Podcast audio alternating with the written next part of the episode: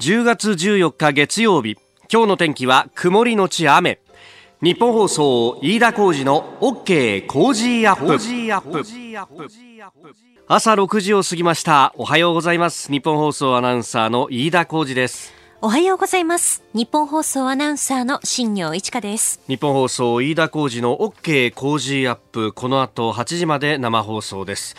台風19号がえー、関東地方も含めて、えー、列島に非常に深い爪痕を残していきました、えー、朝あ今日はいかがお過ごしでしょうか。まあ祝日ということもあってね、えー、今日はあのゆっくりという方も多いかもしれませんけれども、えー、各紙の一面トップはこれという感じです。もう土曜日はね一、日雨風ともに強くてというところで、はい、あの私も品川区と大田区のまあ境の近くのですね海沿いに住んでますんで、まあ、そうするともう海からの風も強ければ、うん、であのハザードマップを区のものを見るとですねえ、えー、多摩川の浸水もかつてはあったぞと。であるいはこう北に行くと目黒川も溢れたことがあるなんていう結構危ないところででしかもまあ、私の住んでるところはまだマンションなのであれなんですけど近所の多摩川沿いの結構近いところに僕の母親が今一人暮らししてましてね。これはいくらなんだってまずいなと。いや最初は結構楽観視してたんですよ、うん、でもやっぱだんだんこう報道を見てて3時ぐらいだったかな。電車が止まった後ぐらいに、はい、いやこれは本当にまずくなるかもしれないと。で多摩川もだんだんとこう水かさを増してるなんて話が出てきたんで、いややっぱこれはうちに避難させた方がいいねなんて話でなんとかあのタクシーを捕まえてですね避難させたんですけどね非常に不安な夜を過ごされた方も多いと思います。新業アナウンサーはあの日はずっとね、はい、えー、お昼は朝からもう夕方ぐらいまではずっと会社にいて、まあ、台風の情報を随時お伝えしていくという形ではあったんですけれども。途中からまあ大雨特別警報が出されて、ね、どんどんその地域がこう拡大していくっていう状況でしたよね。ねまあ昨日はまたすきっと晴れて、台風一過でと感じだったんですけど、うちもあの窓に貼った養生テープを一個一個剥がしてなんていうね、まああの細かいところでそうやって片付けとかやってたんですが、まだまだ被害が続いているところもあります。今日この番組の中でも、えー、新越放送の記者の方とつないでですね、この千曲川の堤防決壊、えー、その後、えー、今の様子なども聞いていきたいと思いますし、まああの日の皆さんからも本当たくさんメールやツイッターもいただいてます。ね、えー、今後にどう生かせて、えー、生かしていけばいいのかというあたりも考えていければと思っております。さあ最新ニュースをピックアップいたします。スタジオに新聞各紙入ってきました。今日は体育の日祝日ということもありましてまあちょっとねあの紙面も薄分厚くないという感じ薄い感じですけれども、えー、各紙一面トップは台風19号についてええー、21河川が決壊、えー、そして、まあ、締め切りによってあのいろいろですけれども現在、えー、来ているところでは35人が亡くなり17人の方が行方不明となっているということになっております、えー、これについて、まあ、いろいろとこう被害が出ております。交通関係もですね、えー、まとめてお伝えしていきましょう、えー、まず新幹線ですが北陸新幹線長野と富山の間で運転を見合わせております。当面の間は東京と長野駅の間本数を減らして折り返し運転を行うということです。山形新幹線は今日昼頃からの運転再開を見込んでいます。続いて JR の在来線ですが外房線は勝浦と阿波鴨川の間で運転を見合わせ今日午後運転再開の見通しです。中央本線は土砂流入などが発生しているため高尾と大月の間で当面の間運転を見合わせます。また青梅線は青梅と奥多摩の間で運転を見合わせております。今日夕方以降運転再開の見通しです。えー、首都圏の私鉄まず小田急小田原線ですが土砂の流出がありました。秦野と新松田の間で終日運転見合わせとなります。新宿と秦野の間それから新松田と小田原の間で折り返し運転を行っております。え京王高尾線は北野駅と高尾山口駅の間で運転見合わせです。え今日昼頃の再開を見込んでおります。えまた京王動物園線は土砂崩壊の影響で高畑不動と多摩動物物公園の間運転を見合わせております。こちら再開のめどは立っていないということです。えまた東京電力管内で現在のところ5万2200件で停電していると、え東京電力のホームページ停電情報では出ております、えー、まあ千葉県がね特にその停電3万7000件というふうになってますけれども。まあこれについても後ほど、えー、巨大町の方と実際につないでですね、え被害の様子なども聞いていきたいと思います。まあ、様々被害が出ております。えー、本当にいい被害でね、えー、今、あまさに、えー、その被害でという方にお,、ね、お見舞い申し上げるというしかないんですが、まあ、あの、一つ、鉄道が好きなもんでいろいろ気になるところで、まあ、長野の車両センターが水に浸かってしまって、えー、北陸新幹線の車両が10編成、えー、30編成で北陸新幹線を動かしていて、そのうちの3分の1が水に浸かってしまったと。あの、で、ここれ、あの、乾かしゃいいんじゃないのっていうようなこともあるんですけど、今の、この最新の車両っていうものはほとんどがこれ電子制御で動かしてまして、で、これ何かっていうともう、あの、床下にパソコン積んでるようなもんなんですよ。だからパソコン水に使って乾かして治るってこと絶対ないじゃないですか。同じことが電車にも言えてですね。ですんで、これ、あの、おそらく足回りの機械類を全部取り替えるか、一個一個オーバーホールするかしなきゃいけないということになると、もう新しく車両を作った方がいいんじゃないかというぐらいのこれは被害だと思います。で、あの、運転本数減らして当面の間、長野と東京折り返しっていうことで出てるんですけど、じゃあこの北陸新幹線っていうのは長野駅をまあ境にしてですね、まあ厳密にはもうちょっと先なんですが、JR の東日本と西日本が共同で運行しているという形なんですよ。で、あの、両社で話し合って、この企画でやりましょうねっていうふうにできた車両が、あの、E7、W7 という電車で、えー、何が言いたいかというと、それ以外の車両だとですね、JR 東の運転手さんは運転できるんですが、西の方に行った瞬間にこれ運転できなくなっちゃうんですね。仕様が違うとなると。えー、ですんで、あの、長野で折り返しってことにこれおそらくなるんだろうなというのが一点。で、えー他のところからじゃあ車両持ってくればいいじゃないかっていう話もあるんですが、ところがですね、これ、北陸新幹線の、まあ昔でいう長野新幹線の部分って、あの、軽井沢とですね、えー、その手前のところ、おまあ高崎から軽井沢に至るあたりなんですが、えー、すごいきつい坂があるんですよ。昔これ、新越本線っていうの走ってて、ね、あの、乗ったことある人わかると思うんですけど、昔あの、横川と軽井沢の間って、えー、電車一回止まって、えー、機関車を前前にくっつけて、で、うんしょうんしょとこう坂を登っていく。で、坂登り切った軽井沢でその機関車を切り離すっていうのをやってたんですけど、あの、日本で一番きつい坂っていうのが、そこに薄い峠というところにあったんですが、まあ、あの、新幹線になってですね、出力もアップしてるし、で、あの、トンネルを掘って坂はなだらかにはしてるんですが、それでも結構新幹線にとってはきつい坂があってですね、これあの、実は、あの、山彦とかに使っているですね、東北新幹幹線のの E2 っていう車両も一部入ってるんですけど、あそこに入れる車両は、あの、モーターの出力をアップさせて、えー、急勾配仕様になっている電車なんですよ。だから、それをね、どこまで手当てできるかっていうと結構心もとないところがあって、そういう特殊な事情もあるんで、おそらく東京長野間で運転本数も減らして折り返し運転をせざるを得ないと。これは長く続くだろうなというふうに、えー、ちょっと思っております。えー、後ほどお、おはようニュースネットワークのゾーンで、えー、千曲川のこの被害について地元信越放送の記者の方とつないでまたお伝えしてまいりますご意見お待ちしております cozy cozy アットマーク 1242.com ですさあ、7時台はコメンテーターの方々とニュースを掘り下げます。今朝はジャーナリスト須田慎一郎さんです。おはようございます。おはようございます。おはようございます。おはようございます。デイリースポーツを片手に、え、うん、えー、見出しは鳥谷で終戦。一面トップですよ。一面トップですよ。もう最大のニュースですよね、今日ね。最大のニュースですよね。まあ、さらば不死鳥。ね島最後はね、セカンドゴロという、セカンドゴロでしたね。惜しかったな。惜しかった。本当にね、4対1で負けてしまいました。はい。まあね、東京にいたんですけど、パブリックウィングなくてね。こっちの方はね。こっちの方は。こっちの方は。残念だったな。自宅でパブリックビューイングそうですね。まあ、気を取り直していきましょう。はい、頑張りましょう。今日もよろしくお願いします。お願いします。まもなく7時です。10月14日月曜日体育の日。時刻は朝7時を過ぎました。改めましておはようございます。日本放送アナウンサーの飯田浩二です。おはようございます。日本放送アナウンサーの新業一華です。あなたと一緒にニュースを考える飯田浩二の OK 工事アップ。7時台はコメンテーターの方々とニュースを掘り下げてまいります。今朝のコメンテーター、ジャーナリスト、須田慎一郎さんです。おはようございます。おはようございます。須田さんには番組エンディングまでお付き合いいただきます。では、最初のニュース、こちらです。台風19号関東直撃大きな爪痕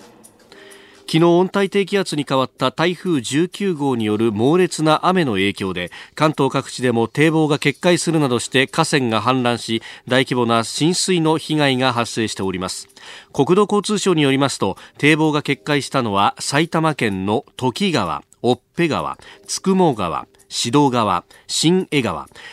栃木県の秋山川など埼玉県内で6カ所栃木県内で9カ所茨城県内で4カ所などとなっております。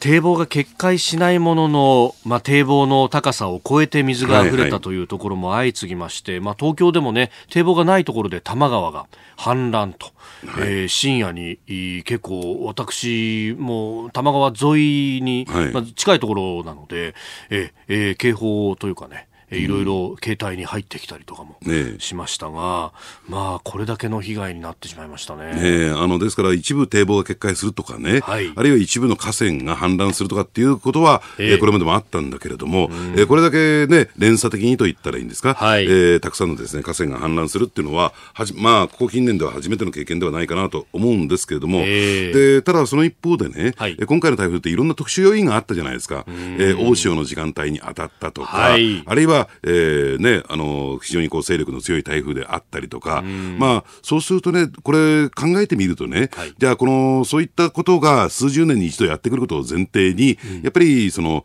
えー、インフラをね、整備しておくべきなのか、はい、で、やっぱりこういった状況が、えー、来るためにインフラ整備するとコストがかかるから、うん、じゃあその辺はどうするのかっていうね、そのバランスの問題っていうのが、はい、えー、これから出てくるのかなと私は思いますけどね。えー、まあ確かに、あの、江戸川区のように、まあ早めにこう避難勧告なりを出して、はいはい、でしかもそのガイドラインでいうともう江戸川区の中にいると危ないから外に逃げてくださいっていうのを前々から用意したりとかっていうのも、はい、まあ一つの考え方の例ではありますよね。ええ、あのですから江戸川区の場合はあそこはほぼゼロメートル地帯、多いですよね。ええ。まあゼロメートル地帯というのはマイナスメートル地帯というふうにも言っていいんだろうと思うんですが、はい、ですから昭和のね中ぐらいまでは、ええ、床上床下浸水というのは頻繁に起こってたところなんですよ。ですからそういうデータとか情報とか経験の蓄積があるものだから、はい、そういった行動に移った、うん、でそうするとね、今あの言われたようにね、えーまあ、江戸川区の、えー、そういった対応が、まあ、評価されるんであるならば、えー、やっぱりそういった情報の共有といったこともね、はい、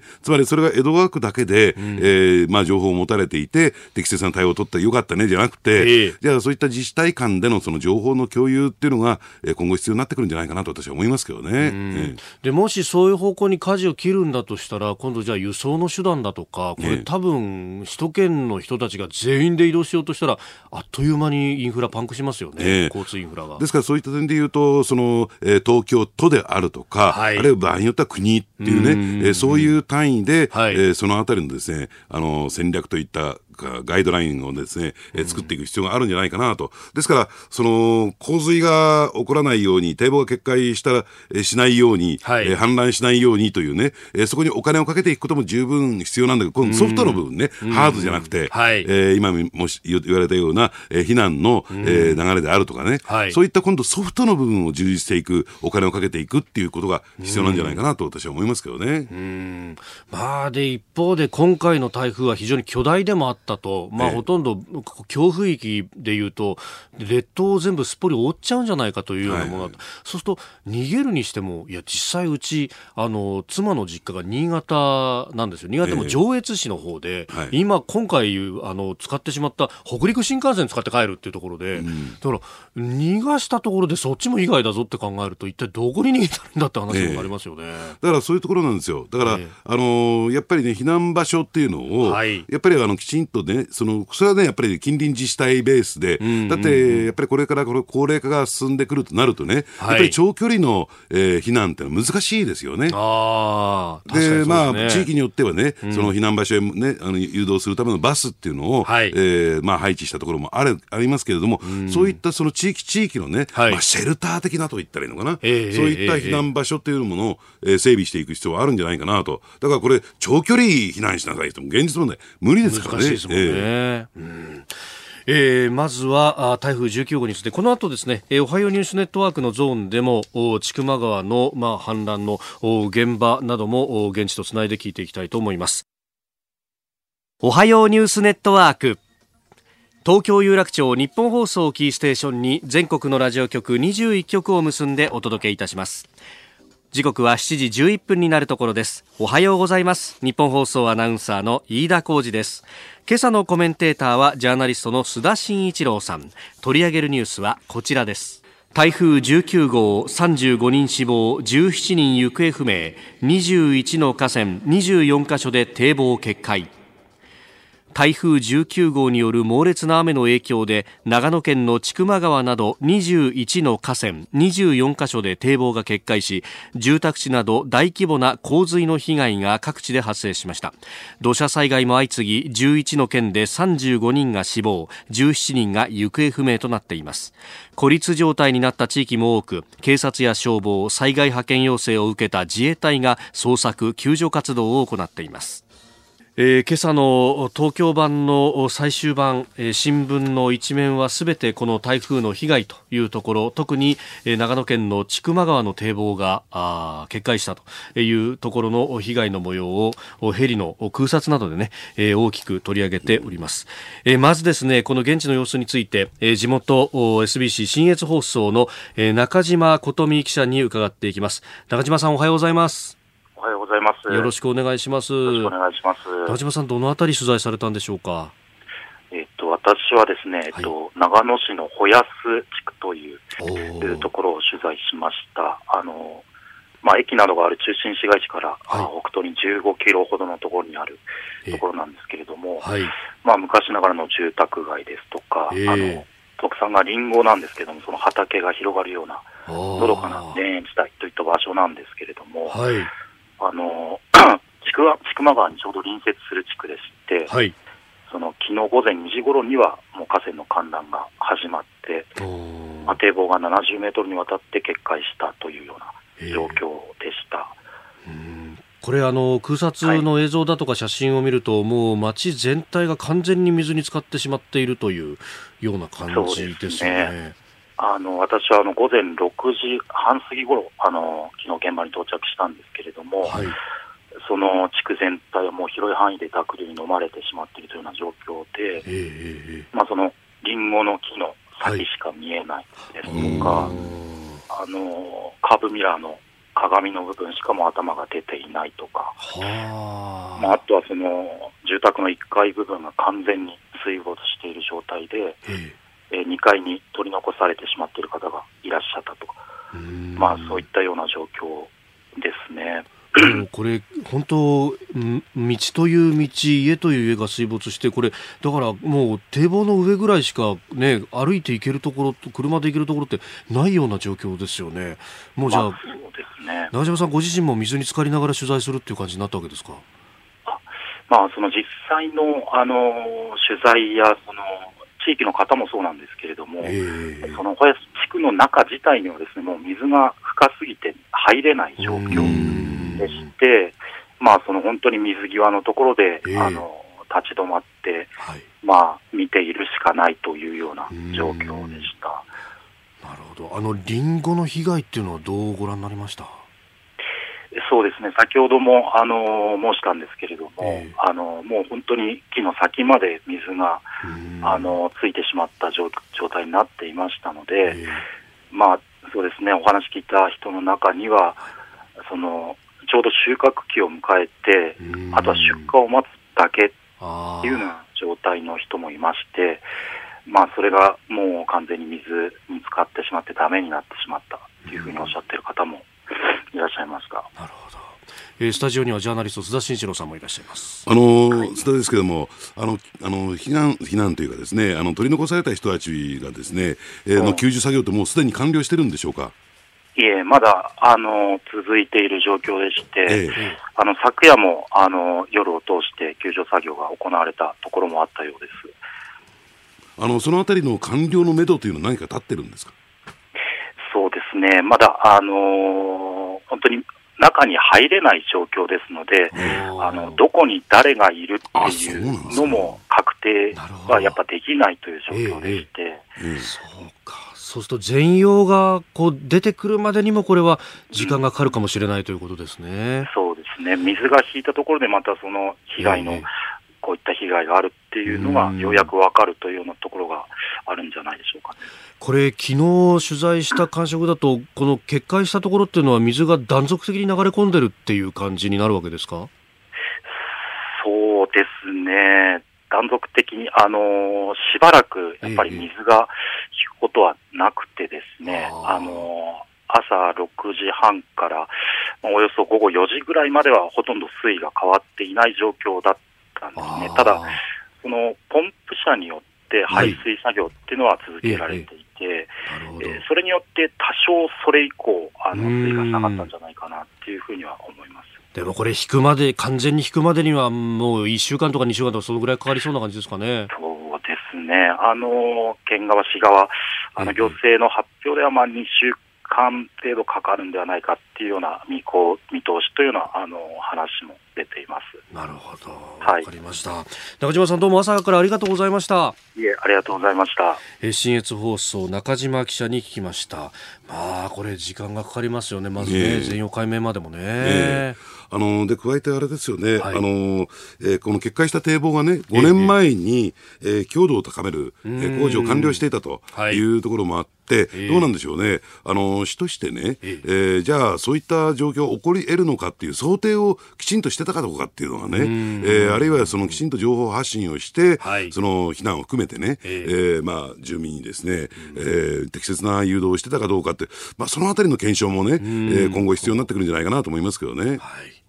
えー、それから、まあ、あの関東地方では台風15号が先に、えー、大変な被害をもたらしてその後に来たこの台風19号と、えー、非常に千葉県の特に房総半島の南部はその被害というものが心配されたんですがそ、ね、えー、その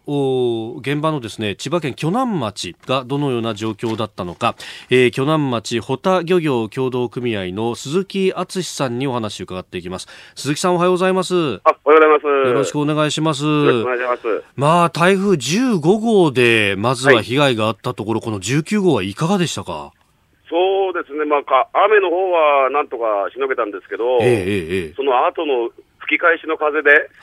うん、民家の方のシートはもう半分以上飛ばされてるような状態で、はいうんまあ、この鋸南町と南房総市、はい、立山市もそうなんですけどね、うん、もうみんなもう半分以上は剥がされてる状態ですね。ああ、あの15号が過ぎ去った後に、そうですよね、ブルーシートをこうかけてっていうのを各地でやってましたけど、じゃあ、それがまたあの降り出しに戻ってしまったという感じですか？そうですね、もう19号来る前にみんな補強はしたんですけど、それでももう強くてね。えああ。あの電柱だとかね、あるいは停電もこれ、千葉県でもまだ3万件以上続いているという話ですけれども、はい、周り、いかがですか？まあ、この自分、今、鋸南町なんですけども、ええ、まあ、一部地域で停電はしてるんですけどね。はい。はい。うん。まあ、あのね、今回は結構、東京電力もいろいろ人を出して対応していたっていう話ですけども、はい、やっぱりでもそれでも起こってしまいますよね、停電はね。そうですね。うん。これ。多分その飛ばされたシートが多分絡まったりとの。なるほど。じゃないかなと思うんだよね。はあ。うん。これ、あのまたじゃあ一からね、鈴木さんいろんなところ回って、あの、ブルーシートかけるの手伝ったりとかも随分されたみたいですけれども。はい。これ、まあ、一応今ね、今日、朝からほら、自分とこの、はいはい、まあ、食堂があるんですけど、はい。うん、そこ張ろうと思ってるうちに今度、雨が降ってきちゃってるんで、うん、そうですよね、これ、今日明日また天気悪いんですよね。はい、だからね、午後からっていう話だったけど、もう降っちゃってるから、えーえー、もうこの状態のままやるしかないんで、はい、ああ、これ、雨降ったら屋根のボンドとかっていうのは結構危険なんでしょう？危険ですね。滑りますよね。滑ります。でもやらないとやっぱりね、うん,、中の方がダメになっちゃうんで。ああ。どうですか？ご近所さんとか皆さん、あの、あの、公民館とか避難されてっていう感じですか？まあ、避難はしてたんですけど、もう帰ってきて、ええ、で、また、昨日のうちにある程度のところは補修はしたらしいんですけど。なるほど。はい。あと、漁業の方の影響っていうのはありますか、漁業の方は大丈夫ですね。おお、うん、まあ、一応、あの、網の方は全部外してあった状態なんで、はい。はい。で、これからまた網を、まあ、入れて、再開するってことで。なるほど。そうですか。いや、危険なように本当気をつけてくださいね。はい。鈴木さん、朝からどうもすみません。ありがとうございました。ありがとうございます。ありがとうございました。はい。えー、千葉県の鋸南町ホタ漁業協同組合鈴木敦さんにお話を伺いましたまあこれね屋根の被害っていうのは15号の時にだいぶだいぶありましたからそれがまたさらにってことになりますよね、ね、そうですねただあのー、ねあの日常生活っていうんですか、えー、その漁業の方にあまり影響がないっていうね、えー、ことでそれは良かったなと思いますけどねうんまあ、あの長野県以外にも茨城、栃木、そして福島も阿武隈川が氾濫をしたと、堤防決壊というのもあって、これ、須田さん、被害の全容がつかめるまでっていうのは、ちょっと時間かかるかもしれないですよね。そうですね。ですから、あのー、なんですか、その復旧作業というよりも、えー、救助作業なんかが終わって、はい、しばらく経たないと、全容ってのは出てこないんだろうなと、あのさっきの長野県のね、はい、ケースなんか聞いても、まさにそう思いましたね。でそこから復旧作業となるけれども、今度、人手だとか、物資だとか、はい、あるいは業者の方々っていうのもね、負担かかってきます、ね、長野の場合、不足してますからね、そういった点でも。そうですか、はい、やっぱり今までね、公共事業は結構、削られてきましたからね。うん、そこの部分が今になってという。聞いてますね、大きくね。まあ、その辺もこれから考えていかなきゃならないことの一つですね、はい、えー、この時間須田慎一郎さんとお送りしました。日本総動機の方この後も須田さんにお付き合いいただきます。続いては教えてニュースキーワードです。クルド人トルコのアナトリア通信によりますとトルコ軍は13日シリア北部のクルド人勢力に対する軍事作戦で北部の都市タルアビアドを制圧しクルド人の武装組織人民防衛部隊が支配する要衝を抑えたということです。トルコ軍による9日の作戦開始以降民間人を含むおよそ260人が死亡し13万人が避難を余儀なくされているとされ国際世論の反発を招いております。えー、そしてシリアの政権軍アサド政権ですが、えー、トルコの国境に進軍というふうに国営通信が伝えたとされております、えー、戦闘が政権軍を巻き込んで拡大する恐れが出てきたということでかなり懸念をされておりますね。ねえ。ー、まあ、もちろんトルコ軍のやってることはトルコのやってることはね、うん、えー、シリアの主権を犯すということですから、はい、まあ、アサド政権としてもその放置できないということなんでしょうけどね。えー、まあ、これ、まあ、もともとその、ね、国を持たない世界最大の民族とも言われるクルド人、クルディスタンの方々の、はい、まあ、これ、今回、IS・ イスラム国掃討作戦では、かなり、ね、役割を担った、特にアメリカと連携してというところだったんですが、アメリカがはしごを外すかもしれないとなった瞬間にこういうことが起こってくると。ねあのー、ですから、あのー、国境を持たないあ、国を持たないということなんですけれども、国を持たないどころか、はい、それぞれの国でね、ええ。ー、かなり抑圧をされてきたというのがクルド人の、えー、これまでの歴史的経緯ですよね。はい、えー、トルコにおいて、イラクにおいて、シリアにおいて、まあそういった状況の中で、えー、そういった地域にまたがる形で、はい、えー、IS が、えー、登場してきたっていうこともあって、、ですから、どうなんでしょうね、クルド人の方々にとってみるとね、はい、えー、この IS との戦闘というのは、えー、あるいは戦争というのは、まあ言ってみれば、あの、独立戦争にね、えー、つながると、はい、えー、意識もあったはずですし、えー、逆に言えばですね、えー、それは各国のあのクルド人勢力をに、えー、影響を与えかねない、誘発しかねないということで、まあ抑圧するという、そういう、まあ、えー、行動に打って出てるんだろうなと思いますね。メールもいただいておりまして、木更津の重成君、74歳、会社員の方、えー、世界でまた紛争が始まって心配です。トルコとシリアは民族対立から事実上アメリカトランプ大統領が青信号を出し大国が後ろから後押し小さな紛争が大戦のきっかけにならなければ良いが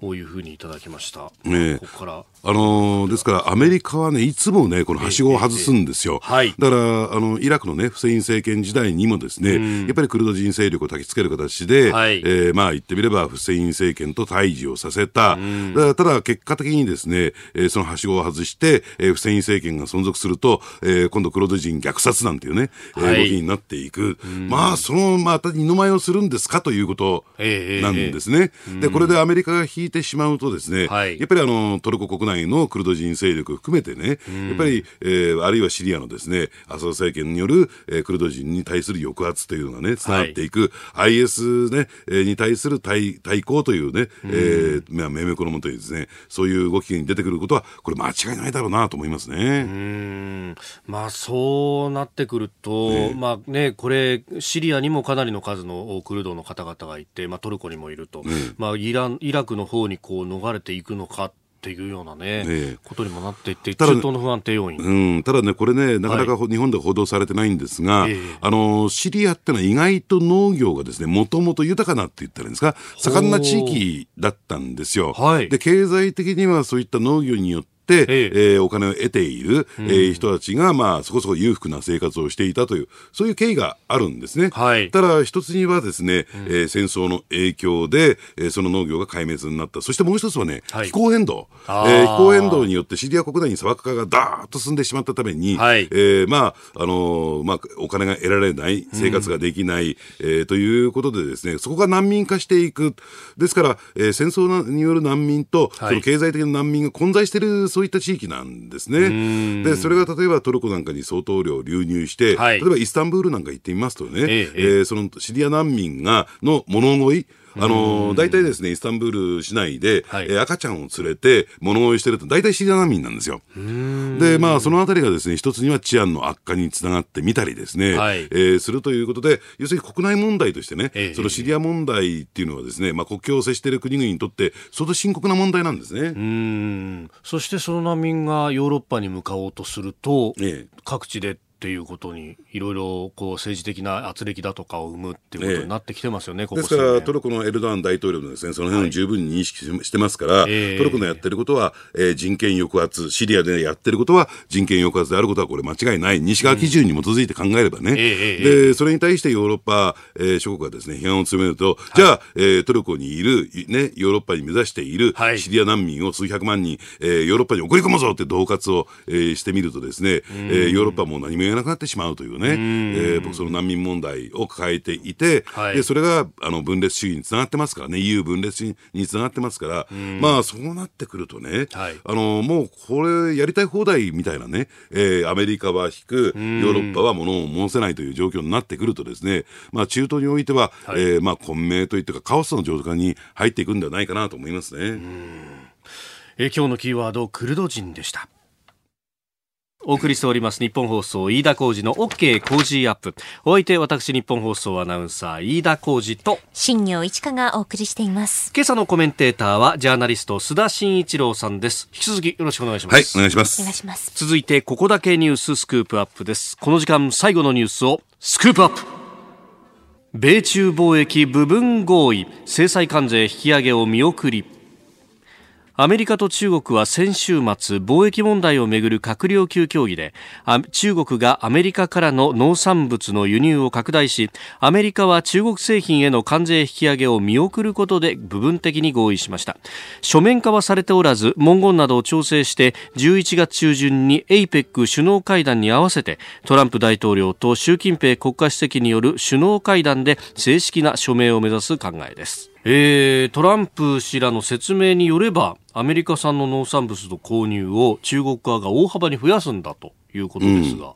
あのー、日本のですね、メディアっていうのはね、はい、この問題についてね、うん、えほとんど正確にと言ったらいいんですか、えー、きちんとその本質をついて報道してないんですよ。だからその辺が私ね、非常に不満でね、今日聞いていただきたいなと思うんですが、はい、あの、そもそもじゃあ何が行われたのかというと、ええ。ー、今回の交渉というのは、うん、フェーズ1、第一段階のですね、はい、えー、交渉であって、別にこれで全て合意するわけではないということなんですね、大前提としてね。で、そもそもですね、10月15日に、2500億ドル相当の、ええ。ー、中中国からの輸入品に対して25%から30%で関税を引き上げるぞという状況があった。はい、で、これを回避するためにじゃあ一体何をするのか。つまりそこの5%関税引き上げをめぐってのですね、はい、綱引きだったわけですね。中国側はどういう条件を出してくるのかね。はい、えー、で、それに対して、えー、大豆豚肉の購入をしますよと。えー、で、一つはですね、400億ドルから500億ドル相当の、はい、400億ドルから500億ドル相当というと、40兆円から50兆円の、えー、農産物を買いますよということ。4, 兆 ,4 兆から5兆の、はい、えー、農産物を買いますよと、えー、えー、中国側がね、ということなんですけれども、えー、で、もう一つがですね、中国の金融市場のアメリカ企業に対する開放ということなんですけれども、ただこれについても具体的な内内容が詰められているわけではない。やっぱりこの農産物の購入というのが一番大きなインパクトがあったんだろうなと思いますね。はい、で、ところがね、ところが、あのー、どうなのかな、あの、これ、実際にね、いつまでに、えー、えー、買うのか、ね、えー、この、その時間軸の設定が行われてないんですよ。はつまりすぐ買うのか、はい、1年間かけて買うのか、それとも5年、10年かけて買うのか、そのあたりがよくわからないということで、えー、実を言うとですね、アメリカ国内においてもですね、はい、えー、その辺評価が低いんですね。あの、ですからこれ、米中貿易交渉合意というのを受けて、はい、アメリカのですね、えー、ニューヨーク株式市場は一時期、えー、500ドルを超える、株価上昇になったんですが、はい、結果的には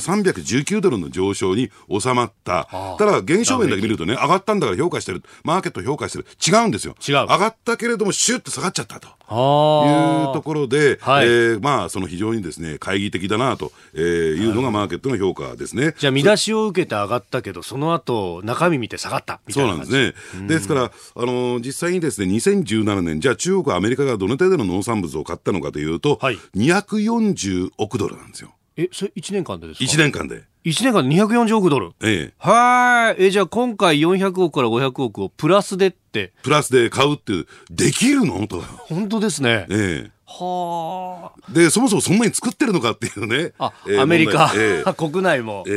ー。っていう問題もあるんですね。えー、ただね、これ注意していただ、注目していただきたいのは、はい、あの、中国はね、どうも私の見るところ、うん、えー、戦略を変えてきたなと思うんですよ。えー、これまでですね、米中貿易ね、交渉というとですね、はい、中国は強硬策一本やりできた、経緯があるんですね。うん、えー、特にですね、この農産物をめぐっては、はい、えー、まあ、買わないという選択肢を取ることで、ええー、まあ、言ってみれば農業票をですね、えー、自慢としているトランプ政権を追い詰めていくと。え